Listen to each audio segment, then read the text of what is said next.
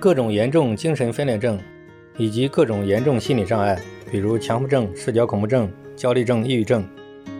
我发觉他们都有一个主要的一个核心，处于丧失或半丧失状态。我认为，就是一个健康的生物，一个个体，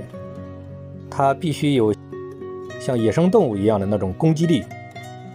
那么，有了这种东西，这种与生俱来的这种野性、这种攻击力，那么它才健康。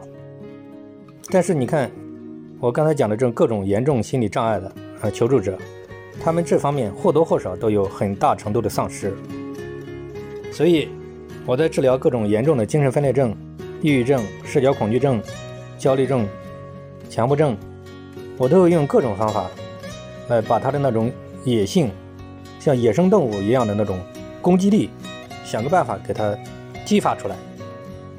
我发觉，如果这个东西能够慢慢把它培养出来、激发出来，那么我发觉的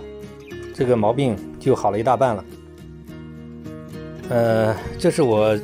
这么多年的一点经验，就供大家做参考。